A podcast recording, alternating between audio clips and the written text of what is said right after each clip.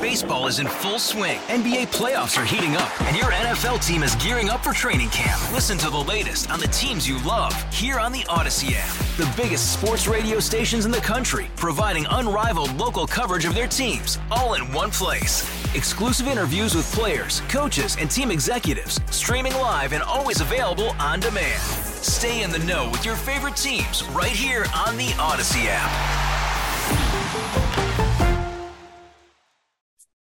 Good evening, folks. It's time for your Friday evening edition of It's News to Us, our daily podcast, taking a look at the day's top stories. And our top story today is the top story uh, that we had on Thursday uh, that dealing with the uh, shooting downtown, that fairly prominent um, shooting downtown. And the good news is Richmond police, actually Henrico police, made pretty quick uh, work of that of that incident, uh, making an arrest not far after uh, the shooting took place. And that's really kind of what we mentioned yesterday because we mentioned that there are an abundance of cameras in the area, and you said, well, it, they'll probably make uh, police will make quick work of this, and and you know it took a collaboration of police departments, but there was quick work involved. Well, and, and if you think about it, in a lot of areas, you know, if you were just going down the street, it'd still be the state police, uh, still be still be, excuse me, let me word this quickly, the same police department Whereas in Richmond, you only go a little ways down Broad Street, all of a sudden you're in a different in Henrico, right? Yeah, you know, so um, so Henrico police actually uh, received the, the notice that they were that Richmond police were looking for this vehicle and arrested um, an 18 year old from the city. You know, shortly after the incident took place, um, they had located the car in in the county and yeah. um, detained the guy. And Richmond police have charged him with malicious wounding and other charges are obviously pending as you had one person killed and one person wounded. Right. And I know that they said in the release that VCU police also chipped in. I would imagine their cameras were a big help. I, I imagine so, given the location. I think VCU chipped in primarily because that was right where the incident basically right, took place. Exactly. Because because there isn't any VCU property right there. It's not far from VCU, but right. it's it's not it's not a a VCU with the exception of the VCU building. It's not VCU. You know right, what is traditionally considered to be VCU. So yeah, I mean it's the very fringes of the Monroe Park campus there. So all of the jurisdictions involved involved there. Well, not only yeah Monroe Park. I was going to say no. I was I was saying MCV is a little bit further down. Yeah. But you were talking about Monroe Park. I was getting my my VCU campuses mixed up. Yeah, yeah. But, but all the discussion that's more downtown the MCV campus. Right, right all the discussion of the different jurisdictions reminds me of when I covered um, covered inauguration up in D.C. And depending on where I stood, I was either um, either in the jurisdiction of um, Park Police, mm-hmm. Capitol P- Police, Metro Police, right. Metropolitan Police, right, or or U.S. Capitol Police. That's crazy. It just all, all depending on exactly where you were standing. Yeah, and possibly Secret Service, depending on where you were. So, right, right. but but it shows you the jurisdiction. They all play very nicely together, as as mm-hmm. Richmond Police were were were, were stressing there. Um, it's not a competition; they're all working for the same goal. Right, exactly. So, but uh, an 18 year old uh, Javaris Turner was arrested um, and the, the person was identified. Uh, it was a 36 year old man from the city who was shot. They did not say what led up to it. They did not release any details. Uh, but, yeah, but say, they're did, thinking it was a targeted shooting, not a random shooting. They, they didn't. They didn't say. They didn't okay. say it wasn't random, but they didn't say it was random. And my guess is is that if it was random, they would have you know would have made note of that. maybe that. had a lockdown of campus or something like that. Yeah, the guy's yeah. picking off people at random. Yeah. yeah, exactly, exactly. Um, so, um, but again, that that that was pretty quickly taken care of. Speaking of police department, state police uh, say they'll have additional troopers out on Sunday. For people who, who don't know, obviously Sunday is Super Bowl Sunday. I would be surprised if anyone didn't know it was Super Bowl Sunday. um, but they'll have additional people out just uh, just because drinking and driving do in fact go up around the game. Um, yep you wouldn't think that it does, but yeah, then again, you know, a lot of people having parties going out drinking around the game. It's not, you know, it's not tremendously surprising. Right. And the danger wouldn't change if, um, you know, I don't think it's ever going to happen, but a lot of people are saying, well, the Super Bowl should be on Saturday night instead of Sunday night. So, uh, yeah, the, the danger is still going to be there no matter what night it is. Yeah.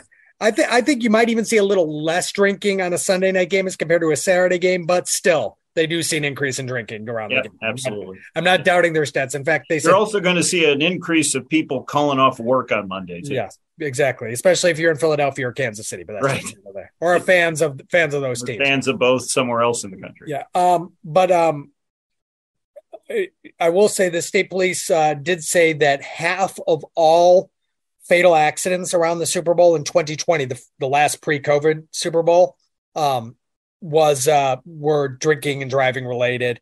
Um, and they had 36 drunk driving crashes around the Super Bowl last year in, in the Commonwealth. That was the the Kansas City Chiefs win in that Super yes, Bowl. that was the that was the Chiefs. That was the Chiefs 49ers. yeah, It was the 2019 season, but the 2020 Super Bowl. I do remember Right, that uh, fairly fairly clearly. right before the world shut down. yeah. and then then three weeks later, four weeks later, you know, Yeah. everything was done. Sports were done. Uh, no so no more sports. So moving moving on from there, you actually handled the General Assembly stuff today. Um, the ACLU talking about some some of the stuff that they're pursuing. What exactly is the ACLU um, discussing in regards to the assembly session, which has has slowed down in pace a little bit because we're at Yeah. budget time now? And it was predictably so that it slowed down, as you predicted, I think, as well. Right after crossover, these kind of uh, kind of the proceedings get bogged down as their budget negotiations get underway. But uh, what the ACLU did, and I kind of stumbled upon this because I was on Twitter and I noticed that there was a conversation going on uh, regarding what has been going on with bills that they've been following all throughout session. They covered a lot of things. But one of the most interesting things that they covered is uh, one of the uh, one of the bills that they're tracking. They say has a really good chance of uh, of passing this year. It passed the Senate. It was originally a Senate bill, uh, I believe, sponsored by Dave Marsden, I think, and uh, it's made it past the Senate. It's, it's in the House now. Um, it's uh, a bill that would create a uh, independent ombudsman's office that's appointed by a committee of stakeholders of the Virginia Department of Corrections to have some oversight over that agency.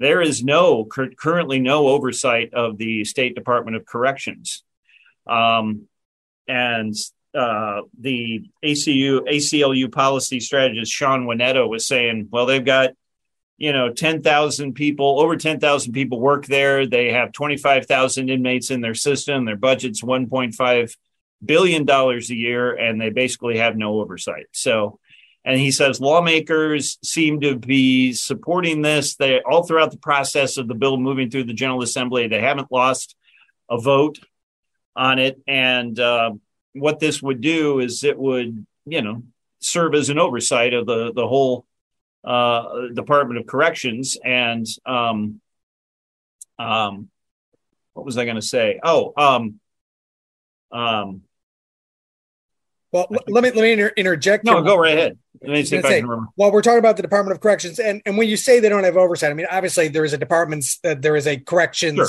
chief, and the governor as an executive agency. There there is that oversight. Right. Um, but also I think, and But I it's don't not an independent, right indep- independent. Um, this would not cover, I don't believe, okay, the regional, not the regional, but the county and locality jails Mhm. because they are separate from the state. entities, run by constitutional officers. Right, right.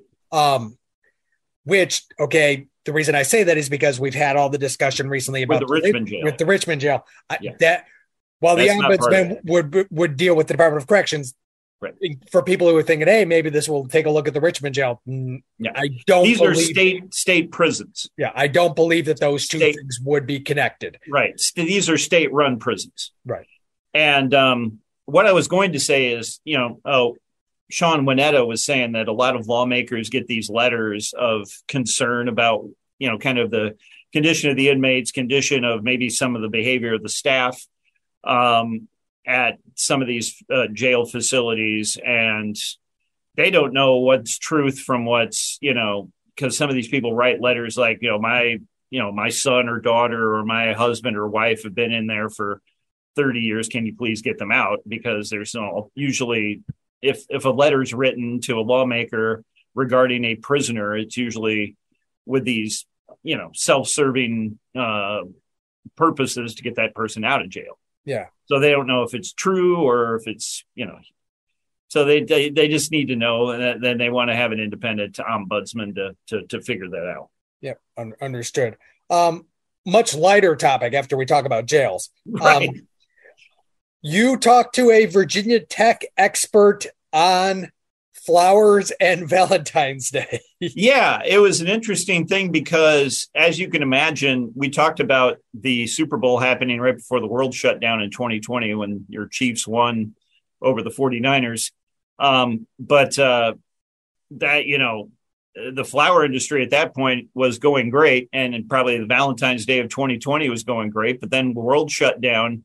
And she was saying that, you know, people lost their jobs like any other industry. Um, the growers who supply the flowers had nowhere to distribute their flowers because there were no events happening, no weddings were taking place, no funerals were taking place. There were no meetings taking place that would have like a set of flowers up at, you know, on a table or something. That that wasn't happening either. So all these flower growers uh, were ending up burning all their flowers because they had nowhere to sell them. So gradually, the floral industry had gotten better after 2020 and it did really well last year and it was probably in correlation to people getting out after you know after vaccines were widely available. And this year uh, Barbara Leshyn who is the uh, professor of floral design at virginia tech is saying that it looks like uh, you know floral um, business will be at pre-pandemic levels now i asked her about inflation because the prices of everything is is pretty is pretty much uh, affecting a lot of items. And she said it's not going to cost you much more for flowers this year than it did last year. So it's not affecting flowers as much as maybe some some other things. Another interesting thing about this is that um, the business of selling flowers is skewing older. So they don't. These, these sellers or the buyers? No, the like the sellers. Um, no, the buyers, the flowers. So they're trying to get more young people interested in buying flowers. So they're like, TV doesn't really work because you know you got to go to market the your product to where the young people are, and they're doing a lot of stuff. I'm not sure exactly how they're doing it but they're doing a lot of maybe have a TikTok account. The floral industry has a TikTok account, yeah. Snapchat account to try to get young people interested in flowers. Yeah. So yeah, gonna do flowers doing weird dances on TikTok. I guess so. I don't know, but he's he says that knowing full well that most of the TikToks he sees doesn't have weird dances. It's just you know, no, but that's just make the, it uh, make the old old person joke. Um, generalizations. he says, you know, Facebook uh, that doesn't work because that trend's older too. Right. Exactly. Exactly. Exactly. Um, you mentioned burning the, the the flowers. I just had a quick question. Were they actually quite literally burning the flowers? That's what it, that's what she said. Yeah, they just they had nothing to do with the flowers. They would think that the sellers of these flowers and they're from other countries too. Like some come from South America or whatever, and you think they'd want to give them to people they know, but no, yeah. they just set them on fire. So I don't understand the reasoning behind that, but maybe there's just too many that you don't know what to do with. Interesting. And you know what? I wasn't going to bring up the final story. We uh we we did, but since we've mentioned COVID now twice, yeah. I might as well mention the this story because it dealt with COVID. Yeah. Um, the uh, UVA Health talked a little bit about um, the fact that the CDC has added the COVID 19 vaccine to the recommended schedule of vaccines.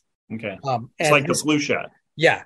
This doesn't mean that you're required to get the COVID no, COVID 19 no. vaccine. It you're not required this, to get the flu shot either. Yeah. The CDC is not saying that. No. What they do is they put that on there, and governments and other places say, hey, you know, I'm going to use this to set my schedule. This is what we recommend. This is what we're going to require, blah, blah, blah. It's on that recommended schedule. And they're going to be recommending it, you know, on a at least once, and probably you'll see it on a, on a, on a yearly basis. Yeah. But they felt it was a good idea, especially even for kids going into school, because it is a virus that does impact kids. It's not the you know the worst problems aren't with kids, but it is a disease that can be lessened with a vaccine, and so they were recommending that. Right, so. right.